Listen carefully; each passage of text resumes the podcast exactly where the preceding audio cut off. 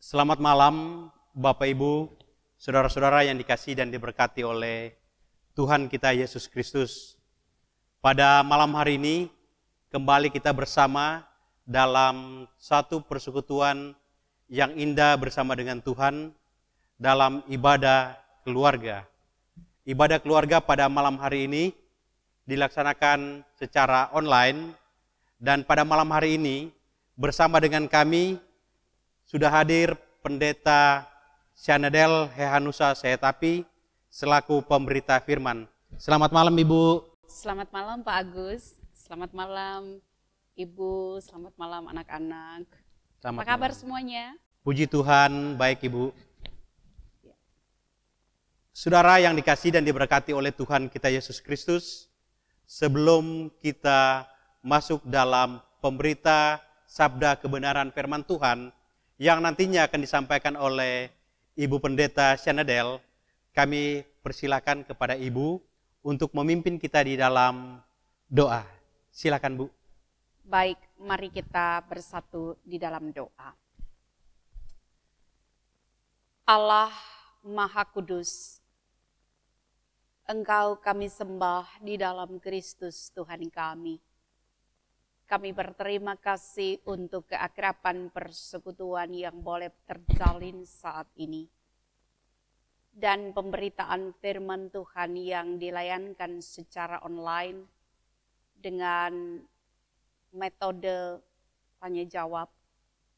Kami mau landaskan itu di dalam pimpinan dan tuntunan kuasa Allah melalui pekerjaan roh Kristus karena itu kami meminta Tuhan membimbing kami dengan pengurapan-Mu, supaya percakapan kami malam hari ini ada dalam kendali Tuhan, dan dapat diterima oleh umat-Mu, dan melaksanakannya di dalam kehidupan sehari-hari, seturut dengan kuasa kasih Tuhan yang membimbing.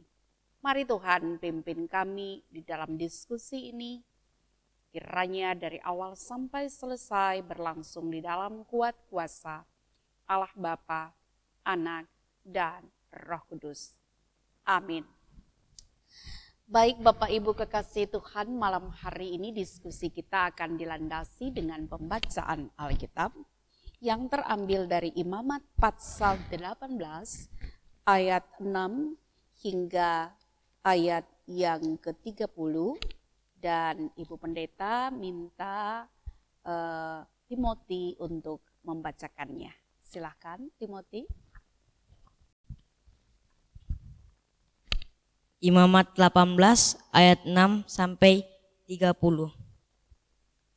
Siapa pun di antaramu janganlah menghampiri seorang kerabatnya yang terdekat untuk menyingkapkan auratnya. Akulah Tuhan janganlah kusingkapkan aurat istri ayahmu, karena ia hak ayahmu, dia ibumu. Jadi janganlah singkapkan auratnya. Janganlah kau singkapkan aurat seorang istri ayahmu, karena ia hak ayahmu, mengenai saudaramu perempuan, anak ayahmu, atau anak ibumu baik yang lahir di rumah ayahmu maupun yang lahir di luar. Janganlah kau singkapkan auratnya mengenai aurat anak perempuan dari anakmu laki-laki atau anakmu perempuan. Janganlah kau singkapkan auratnya karena dengan begitu engkau menodai keturunanmu. Mengenai aurat perempuan dari seorang istri ayahmu, yang lahir singkapkan auratnya karena ia suatu darah perempuan. Janganlah kusingkapkan aurat saudara perempuan ayahmu karena ia kerabat ayahmu. Janganlah kau singkapkan auratnya saudara perempuan ibumu karena ia kerabat ibumu. Janganlah kau singkapkan aurat istri saudara laki-laki ayahmu Janganlah kau hampiri istrinya, karena ia istri saudara ayahmu. Janganlah kau singkapkan aurat menantumu perempuan, karena ia istri anakmu laki-laki. Maka janganlah kau singkapkan auratnya. Danlah kau singkapkan aurat istri saudara laki-laki, karena ia hak saudara laki-laki. Janganlah kau singkapkan aurat seorang perempuan dan anaknya perempuan, danlah kau ambil anak perempuan dari anaknya laki-laki atau dari anaknya perempuan untuk menyingkapkan auratnya. Karena mereka adalah kerabatmu, itulah perbuatan mesum. Danlah kau ambil seorang perempuan sebagai madu kakaknya untuk menyingkapkan auratnya di samping kakaknya selama kakaknya itu masih hidup. Danlah kau hampiri seorang perempuan pada waktu cemar kainnya yang menajiskan untuk menyikapkan auratnya. Dan janganlah engkau bersetubuh dengan istri sesamamu sehingga engkau menjadi najis dengan dia. Janganlah kau serahkan seorang dari anak-anakmu untuk dipersembahkan bahkan kepada Molok, supaya jangan engkau melanggar kekudusan nama Allahmu, akulah Tuhan. Janganlah engkau tidur dengan laki-laki secara orang bersetubuh.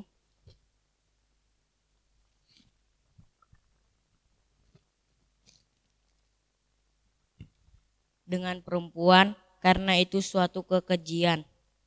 Janganlah engkau berkelamin dengan binatang apa pun sehingga engkau menjadi najis dengan binatang itu seorang perempuan janganlah berdiri di depan seekor binatang untuk berkelamin karena itu suatu perbuatan keji. Janganlah kamu menajiskan dirimu dengan semuanya itu, sebab dengan semuanya itu bangsa-bangsa yang akan kuhalaukan dari depanmu telah menjadi najis. Negeri ini telah menjadi najis dan aku telah membalaskan kesalahannya kepadanya sehingga negeri itu memuntahkan penduduknya. Tetapi ini haruslah tetap berpegang pada ketetapanku dan peraturanku dan jangan melakukan sesuatu pun dari segala kekejian itu baik orang Israel asli maupun orang asing yang tinggal di tengah-tengahmu. Karena segala kekejian itu telah dilakukan oleh penghuni negeri yang sebelum kamu sehingga negeri itu sudah menjadi najis. Supaya kamu jangan dimuntahkan oleh negeri itu apabila kamu menajiskannya seperti telah dimuntahkannya bangsa yang sebelum kamu.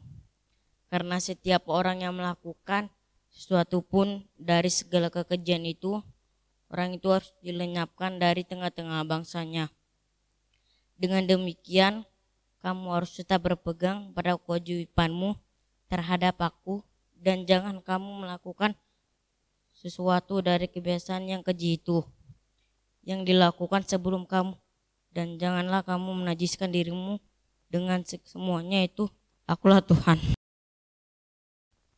Terima kasih Timothy sudah membacakan bagian pembacaan Alkitab bagi kita pada malam hari ini. Yang berbahagia semua kita yang mendengarkan firman Allah dan yang memeliharanya. Terpujilah Tuhan Yesus Kristus. Haleluya. Haleluya. Haleluya. Haleluya. Ibu Pendeta.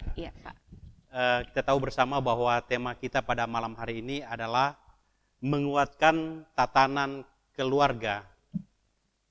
Namun sebelum kita masuk di dalam pokok pembicaraan, bisakah Ibu menjelaskan tentang pembahasan terkait tema kita pada malam hari ini? Tentang latar belakang kitab imamat ini, Bu. Baik, terima kasih Pak Agus. Bapak Ibu, saudara-saudara, kitab imamat adalah salah satu kitab Musa atau disebut dengan kitab Pentatoik. Kejadian, keluaran, imamat, bilangan, ulangan itu disebut sebagai kitab Musa. Sebuah kitab yang berisikan peraturan peraturan untuk ibadat dan upacara-upacara agama bagi orang-orang Israel pada zamannya. Buku ini juga merupakan panduan bagi kegiatan-kegiatan keagamaan Israel. Dan buku ini merinci dengan jelas sekali eh, kegiatan keagamaan Israel, khususnya kegiatan harian dari para imam. Eh, para imam itu dari suku Lewi dalam hal ini, tetapi juga eh, berisikan peraturan-peraturan bukan saja bagi para imam, tetapi juga bagi umat Allah itu sendiri. Seperti kita ketahui bahwa orang Israel itu mereka tadi-tadinya berada dalam satu lingkungan yang lama, yaitu mereka berada di Mesir. Dan kemudian setelah mereka keluar dari Mesir, eh, Tuhan Allah memberikan kepada mereka peraturan atau memberikan kepada mereka hukum. Dan hukum-hukum inilah yang harus ditaati. Ya, Tuhan Allah memberikan itu bagi mereka melalui Nabi Musa di Gunung Sinai dan mereka dipanggil untuk mentaati peraturan-peraturan dimaksud. Kitab Imamat ini dia memiliki inti pembahasan secara teologi adalah tentang kekudusan Allah. Seperti uh, kita ketahui bersama bahwa Allah itu kudus, maka umat juga dipanggil untuk hidup kudus dipanggil untuk menjalani hubungan yang baik dengan Tuhan yang Maha Kudus. Demikian sedikit latar belakang tentang kitab imamat itu sendiri Pak Agus. Ibu Pendeta, kalau memperhatikan tema kita pada malam hari ini, apakah ada tatanan atau aturan berbasis keluarga yang disinggung dalam kitab imamat, khususnya dalam perikop bacaan kita malam ini? Baik, terima kasih pertanyaannya Ibu Jen. Seperti kalau kita memperhatikan di dalam bacaan kita, kalau perikop pasal 18 ayat 1 hingga ayat 30, Lembaga Alkitab Indonesia memberikan judul di sini adalah Kudusnya Perkawinan. Maka kembali kita melihat bagaimana Tuhan memanggil keluarga-keluarga Israel yang pernah meninggalkan satu lingkungan yang lama, yaitu lingkungan ketika mereka berada di Mesir. Kemudian mereka juga menuju kepada satu lingkungan yang baru, ke lingkungan tanah terjanji, yaitu tanah Kanaan. Dan di sini mereka berada dalam dua lingkungan di mana lingkungan itu bisa saja mempengaruhi perilaku mereka. Lingkungan yang berbeda budaya. Dan oleh karena itu eh, mereka diingatkan agar supaya eh, melalui peraturan-peraturan yang ada ini mereka diingatkan supaya mereka tidak menjadi sama dengan dunia. Um, mereka diarahkan agar supaya mereka tidak ikut-ikutan dengan uh, perilaku orang-orang Mesir maupun perilaku dari orang-orang Kanaan. Budaya yang baru itu uh, uh, mereka diperhadapkan dengan budaya yang baru yaitu dalam perjumpaan dengan Tuhan. Kalau dalam perjumpaan dengan Tuhan dibandingkan dengan budaya Mesir, bahkan budaya Kanaan, ini sangat-sangat berbeda sekali. Orang-orang Mesir punya kebiasaan-kebiasaan yang eh, tidak sesuai dengan kehendak Tuhan. Ada kebiasaan-kebiasaan seksualitas yang tidak pada tempatnya. Oleh karena itu, mereka perlu diarahkan melalui peraturan-peraturan yang diberikan kepada mereka. Eh, mereka diarahkan supaya bagaimana mereka memaknai hidup perkawinan mereka secara wajar. Jadi peraturan yang diberikan Bu Jane antara lain misalnya adalah larangan hubungan seksual di antara keluarga terdekat. Itu bisa dilihat dari mulai dari ayat 6 hingga ayat yang ke-20. Kemudian Bu ada juga larangan eh, tentang eh, berhubungan sesama jenis, baik homoseksual maupun lesbian itu dilarang. Kita bisa lihat itu di ayat 22. Mohon kepada Jonathan yang akan membaca dari ayat 22 mengenai peraturan tentang homoseksual atau lesbian itu silakan deh. Ayat 22 Janganlah engkau tidur dengan laki-laki secara bersetubuh dengan perempuan karena itu suatu kekejian. Iya, janganlah engkau tidur dengan laki-laki secara orang bersetubuh dengan perempuan karena itu suatu kekejian. Di sini ada larangan hubungan homoseksual. Dan kemudian kita lihat ada juga larangan yang termuat di ayat 23, mungkin Keisha bisa membacakannya. Ini larangan untuk hubungan seksual dengan binatang, silakan. Ayat 23, Janganlah engkau berkelamin dengan binatang apa pun, sehingga engkau menjadi najis dengan binatang itu. Seorang perempuan janganlah berdiri di depan seekor binatang untuk berkelamin, karena itu suatu perbuatan keji. Iya, terima kasih. Ternyata Bu.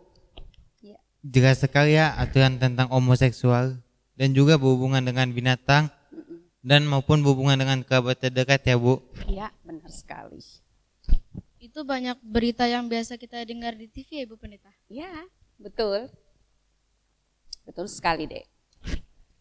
Jadi memang Bu ya, Iya. karena umat harus hidup dalam kekudusan, mengingat lingkungan sebelumnya, bahkan lingkungan baru, mereka yaitu tanah kanaan pun buruk kebiasaan-kebiasaannya sehingga Tuhan begitu tegas mengatur mereka sedemikian rupa sehingga ketetapan-ketetapan bagi umatnya pasti Tuhan punya tujuan sendiri.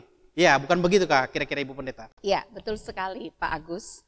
Eh, karena Tuhan tidak menghendaki adanya eh, sebuah perkawinan yang hancur.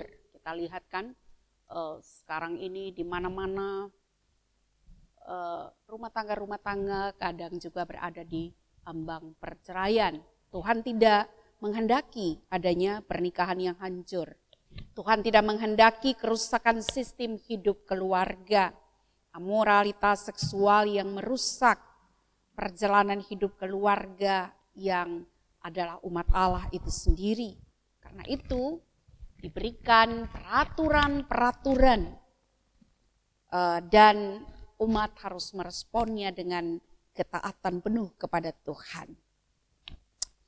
Dan karena itu marilah kita mempercakapkan selanjutnya tentang sebenarnya apa pelajaran yang bisa kita terima dari bacaan kita pada malam hari ini yaitu Imamat 18 pada ayat 1 hingga ayatnya yang ke-30. Kira-kira pelajaran apa yang bisa diterima? Mungkin Ibu Jane bisa memberikan pendapatnya. Menurut saya, Allah itu kudus Ya. dan menghendaki agar umatnya hidup kudus, supaya kita dapat menjadi keluarga yang dikuduskan Tuhan, maka kita perlu menguatkan tatanan berkeluarga dengan membangun keakraban dengan Tuhan melalui persekutuan doa keluarga di rumah, seperti yang berlangsung saat ini.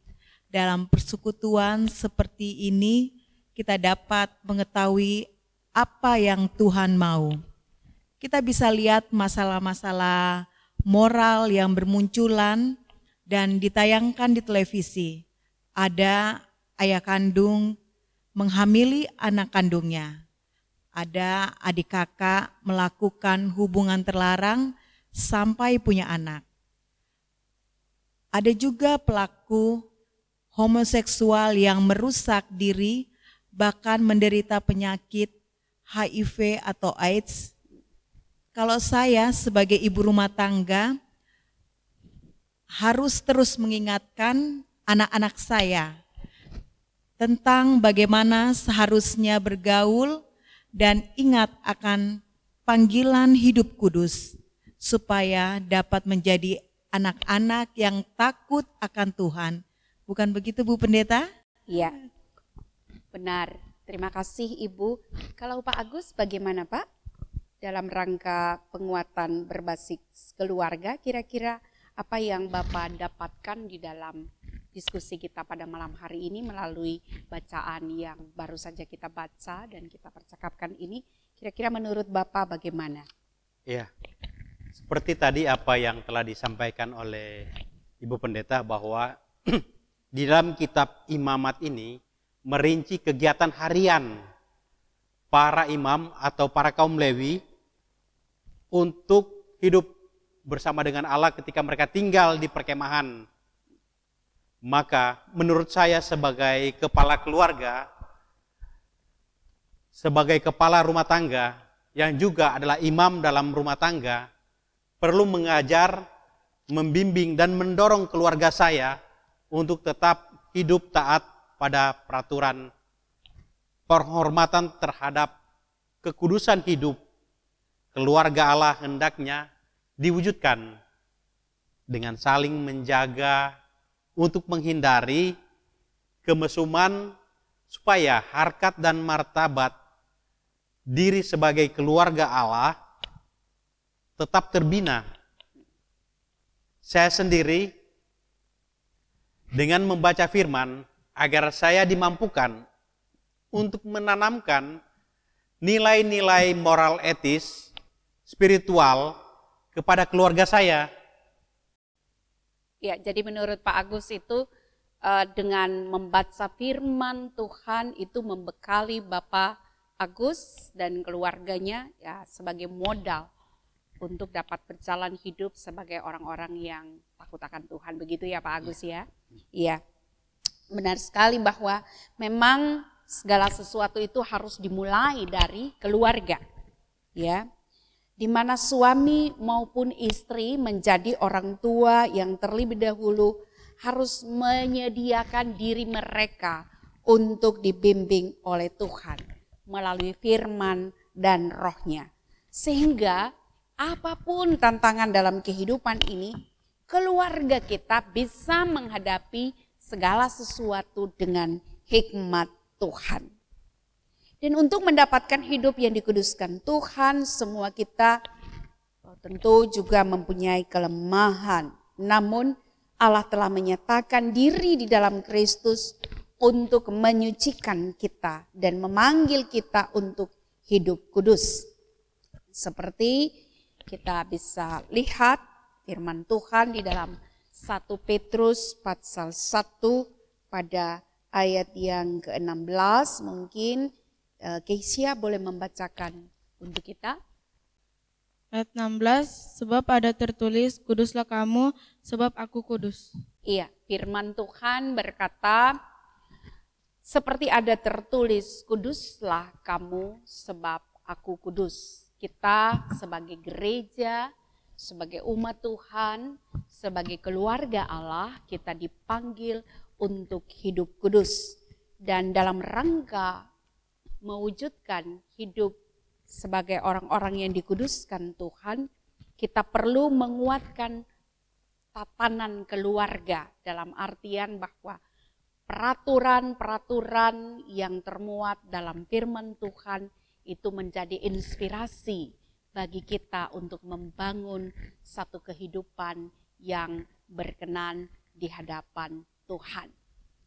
Mau dikatakan apa pun keberadaan lingkungan kita, kalau orang Israel lingkungannya ada lingkungan orang Mesir, lingkungannya ada lingkungan orang-orang Kanaan, dan dalam lingkungan-lingkungan yang menghadirkan uh, cara-cara hidup yang bertentangan dengan kehendak Tuhan, itu kalau tidak dapat membentengi diri kita sendiri dengan firman Tuhan, maka seperti ada pepatah yang mengatakan masuk dalam kandang kambing mengembik sama-sama.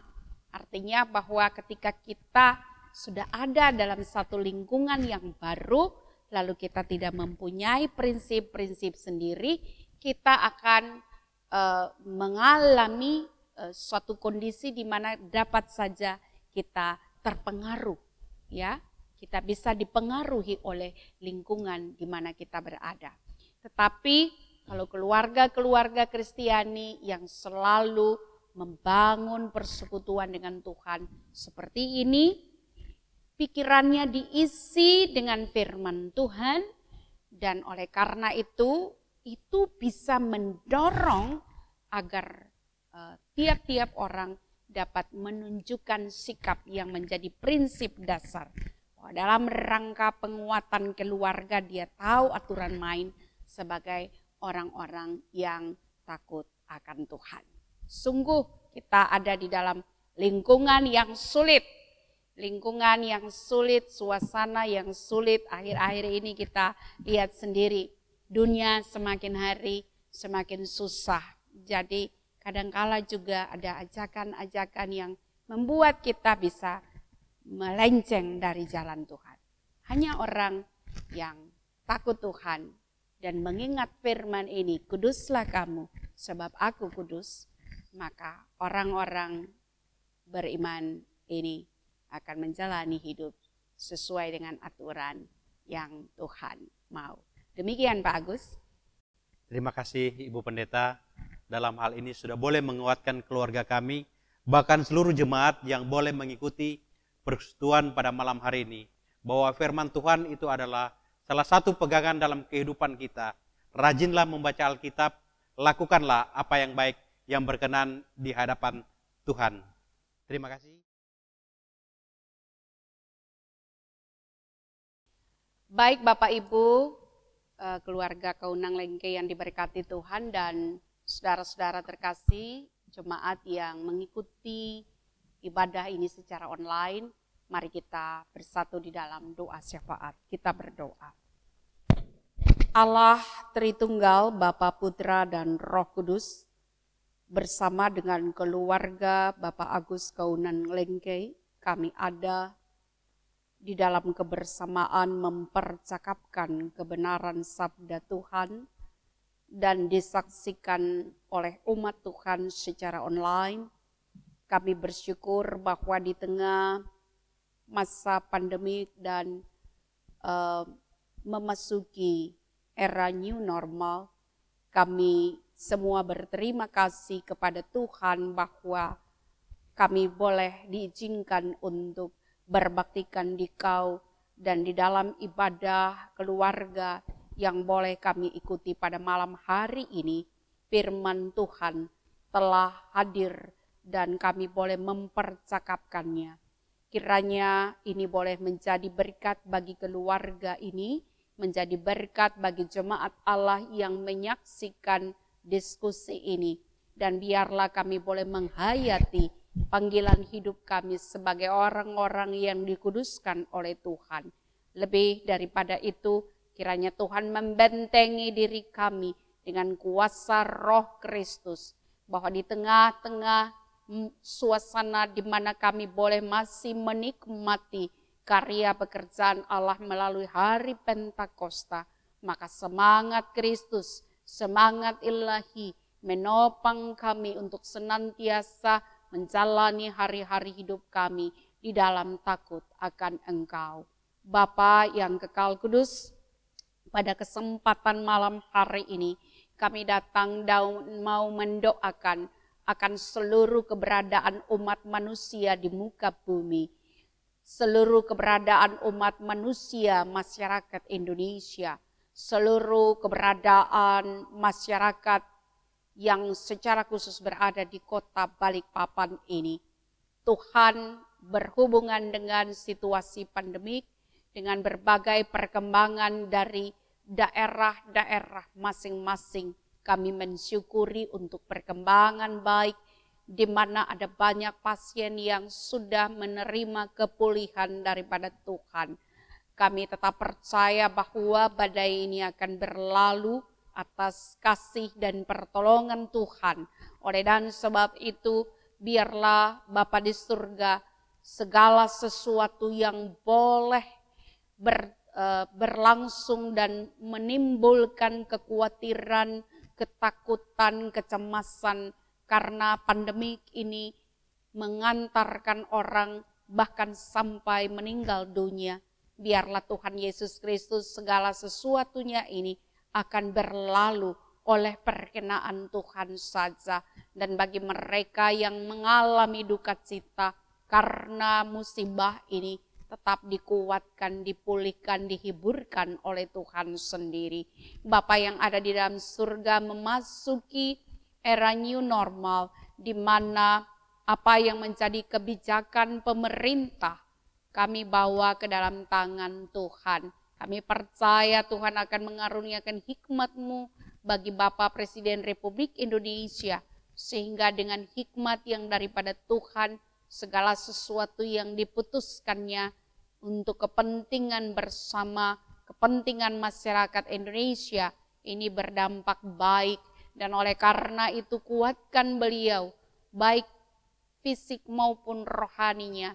Biarlah dalam perjalanan memimpin bangsa dan negara berjalan dengan Bapak Wakil Presiden dengan para menteri dengan pimpinan-pimpinan yang ada pimpinan lainnya dari pusat sampai ke daerah sekalipun kiranya semua dalam rangka mengatasi uh, wabah corona ini akan dapat dimampukan untuk mengatasinya dengan cara yang tepat.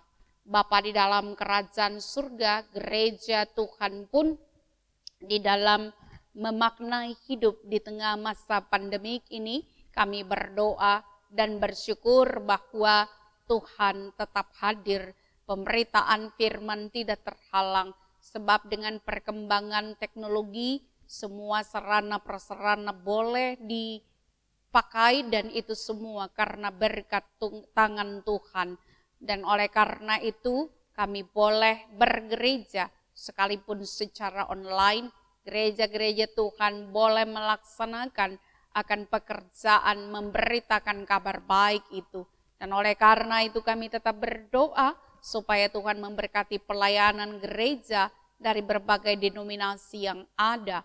Tuhan berkenan memberkati secara khusus gereja Protestan di Indonesia bagian barat, lingkup sinodal, musyawarah pelayanan, dan secara khusus Mupel Kaltim 1 dan jemaat-jemaat yang ada di dalamnya. Biarlah Tuhan memberkati setiap gerak langkah pelayanan yang ada. Dan secara khusus untuk GPIB Jemaat Immanuel Balikpapan ini Tuhan mengerti keberadaan seluruh warga jemaat sektor sektor yang ada unit-unit misioner yang ada para presbiter diaken penatua.